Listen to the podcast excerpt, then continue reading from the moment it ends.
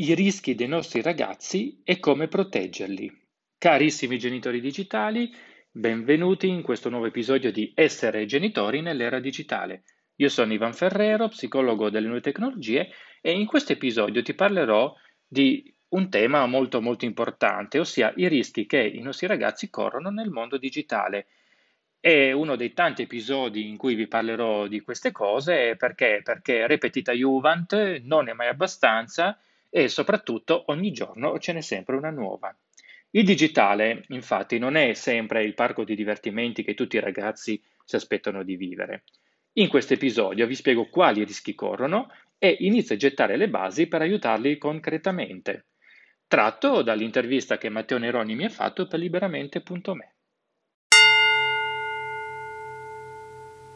il fatto che questi giovani d'oggi, ecco quanto mi sento vecchio a, di- a, dirlo in questo modo, però che le nuove generazioni passino così tanto tempo sopra i propri smartphone non aumenta la possibilità di incontrare dei, ed entrare in contatto con dei modelli tra, mettiamolo tra virgolette, tra parentesi, negativi che possono in qualche modo influenzare la sua personalità proprio in una fase di crescita fondamentale e poi che diventi questo un processo um, no, di cui si perde anche un po' il controllo. Io, io sono un genitore, ho una, ho una, bambina ancora piccolina di nove mesi e va bene così, però in futuro um, insomma è, è importante anche non dico controllare, ma assicurarci che i nostri figli ehm, entrino in contatto con dei modelli anche sani e se passano in maniera autonoma così tanto tempo sui, sui loro smartphone, non aumenta la probabilità sì. che entrino in contatto con dei modelli che invece siano completamente eh, negativisti. No? Ne sì. sentiamo tanti anche oggi, fondamentalisti, eh, insomma senza citare sì. cose particolari. Quello, quello, sicuramente sì. Allora, quello sicuramente eh, il rischio aumenta non solo riguardo i modelli, ma anche riguardo anche le persone che potrebbero incontrare. Lì parliamo poi di cyberbullismo, pedofilia online e via di questo passo. Quello sicuramente perché man mano che si abbassa l'età di accesso al dispositivo proprio, quindi con una SIM, con un numero telefonico, quindi indipendente dal controllo dei genitori, e eh, maggiori sono i rischi. Questo sicuramente.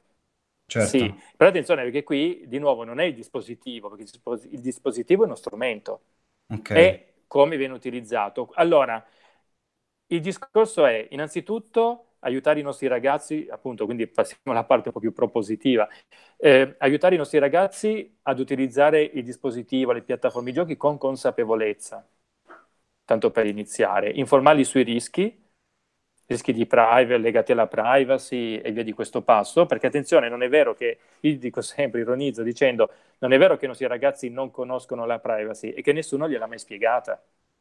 Certo. Perché per esperienza io vedo benissimo che nel momento in cui si spiegano vari principi di privacy, i nostri ragazzi poi blindano letteralmente i loro dispositivi, le loro piattaforme tipo Instagram ad esempio e via di questo passo. Quindi questo sicuramente, attenzione.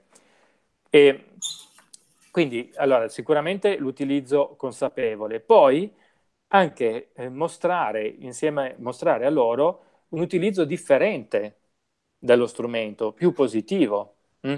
Ossia, ok, eh, segui quel canale YouTube perché eh, fanno gli scherzi, è divertente, ok, d'accordo, però sappi anche che su YouTube puoi fa- con YouTube puoi fare anche tante altre cose. Ad esempio, io quando entro soprattutto alle classi quint- del tipo di quinta elementare, a volte anche in prima media in alcuni casi, io ogni volta gli chiedo, ma voi mh, avete mai viaggiato nel tempo con YouTube?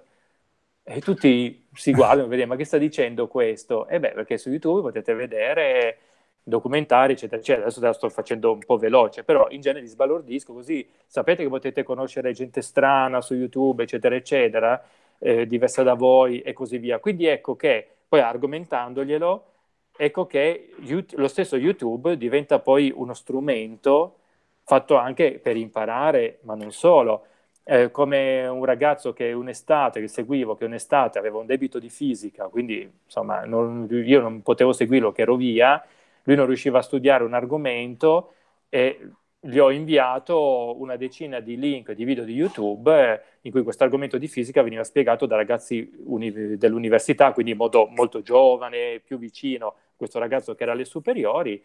E questo l'ha aiutato poi a superare quell'impasse. Quindi cioè, è, solo... Eh, certo, quindi essere modellanti, cioè modellare esatto. un approccio mm, sano. Esatto, consapevole. Un approccio esatto, sano, consapevole e soprattutto stargli vicino.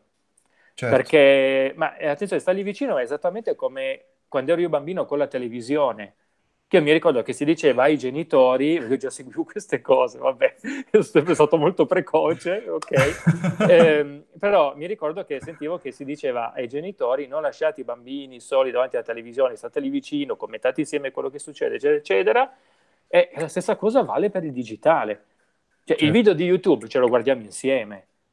Ok. Ad okay. esempio, ok? Anche il gioco, anche banalmente, il videogioco facciamo qualche partita insieme, perché serve anche a me come genitore per capire a che cosa stai giocando.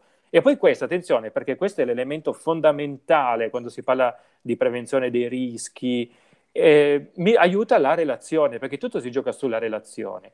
Allora, il digitale è un mondo, un universo anzi, estremamente fluido, in continuo cambiamento. Ora, i nostri ragazzi hanno tempo da perdere per stare dietro a ogni cretinata che viene proposta dal digitale. Noi adulti no, perché lavoriamo e, e via di questo passo. Ok? Quindi gli adulti a volte si pensa che uno debba stare dietro a tutte le diavolerie che vengono fuori per i nostri ragazzi. Sarebbe utile, ma non è quella la vera, la vera strategia, la vera risorsa. La vera risorsa è quella di essere in contatto con i nostri ragazzi per capire se sta succedendo qualcosa, che è molto diverso come discorso. Certo. Io magari non so che cos'è TikTok, sarebbe utile saperlo, d'accordo, torno a ripetere, almeno un'infarinatura, sapere cosa succede dentro, ok? Però sono in relazione con te, per cui ho creato un ambiente tale per cui sei tu, ragazzino, che se succede qualcosa di dubbioso lo vieni a raccontare a me adulto.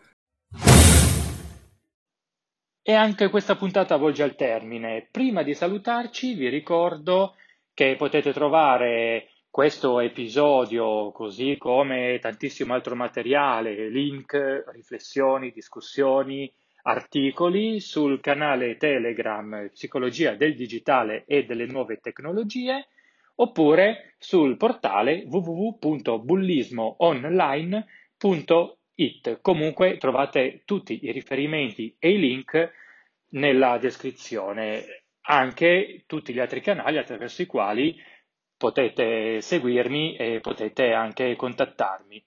Per il momento è tutto, noi ci rivediamo, ci risentiamo alla prossima. Un saluto da Ivan Ferrero.